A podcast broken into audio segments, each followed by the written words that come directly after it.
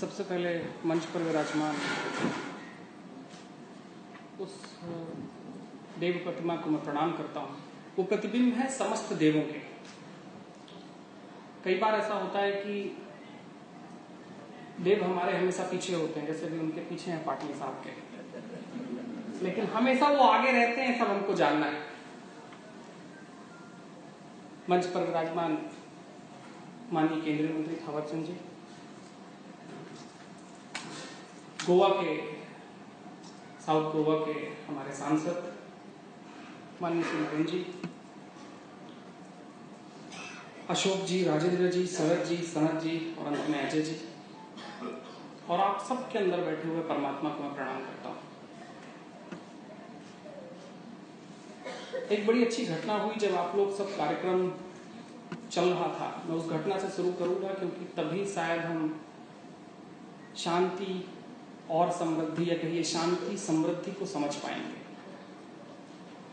सब चर्चाएँ चल रही थी, यहाँ पर मंच पर पाटनी जी कुछ कह रहे थे। वहाँ पर जो पर्दे लगे हुए हैं आपके टेबल पे, उस टेबल पे एक पिन थी। वो पिन मानी थावरचंद जी को दिखाई दी। वो पिन को निकालने की उन्होंने कोशिश की और वो पिन उनकी उंगली में चुभ गई। थोड़ा सा रक्त भी निकला। पिन चुभी वो लगातार उसे निकालने की कोशिश करते रहे। इतने में माननीय सांसद जी को भी वो दिखाई दी। उन्होंने भी कोशिश की। अंत में वो पिन उन्होंने निकाली और निकाल के कहीं पर रखा। मैं इस घटना को इसलिए बताना चाहता था कि ये घटना इतने मर्म की है कि अगर हम इस मर्म तक पहुँचने की कोशिश किए तो शांति और समृद्धि का जो आपका ग्यारहवा सेशन है, ये सफल हो जाएगा। हुआ ये कि मानी थावरचंद जी सोच सकते थे कि मैं तो दस मिनट में यहाँ से चला जाऊँगा पिन मेरे को पता है कहाँ पे है, छोड़ी जा सकती है। लेकिन उन्होंने, मैं रुकूँगा नहीं, आवाज़ तो आपको आ रही है।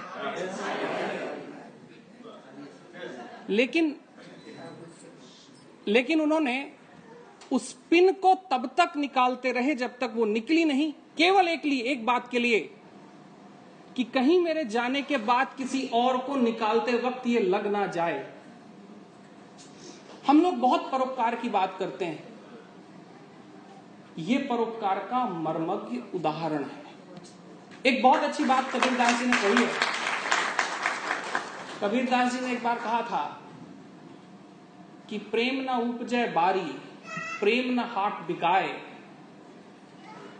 राजा प्रजा जे ही लगे, शीश दे ले जाए।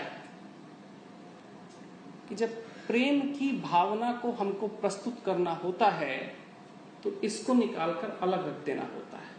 अगर हम यहाँ से चिंतन करने लगते तो कोई भी सोच सकता था कि पिन मुझे तो पता है।